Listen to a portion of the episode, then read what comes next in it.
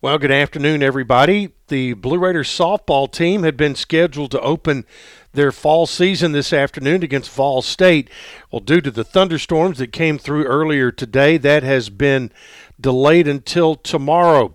So Thursday's game is part of a seven game fall slate for the Blue Raiders that features five home games before traveling to Starkville, Mississippi for a doubleheader with Pearl River Community College and Mississippi State. The Blue Raiders are coming off a record breaking 2023 season in which they posted a 42 and 20 record, a Conference USA championship, and an appearance in the Tuscaloosa Regional Finals. The 42 wins were the most in program history. This year's team returns three All Conference USA selections from last year's team, including Julia Garcia, Amaya Harris, and Shelby Eccles, and All Conference USA freshman team selection Angeli Blevins.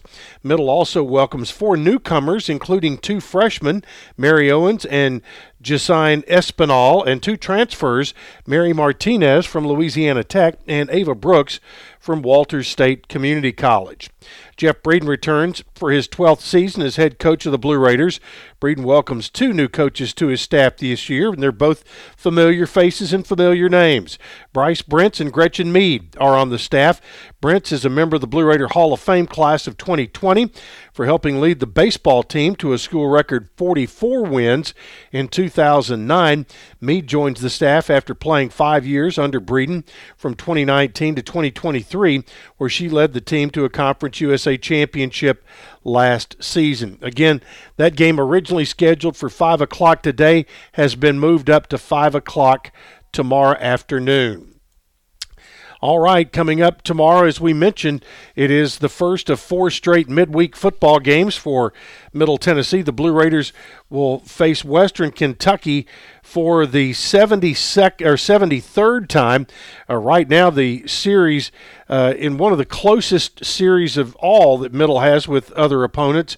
Western Kentucky leads the current series 36 35 with one tie, and they have won four straight in the series. In Bowling Green, uh, Western has won 20 of the 34 games played there at uh, Houchens Stadium. Elsewhere this week in Conference USA football. It will be Jacksonville State at Sam Houston. That's also tomorrow night, and it will be on ESPNU. Friday night, Louisiana Tech will play at UTEP. That is on CBS Sports Network.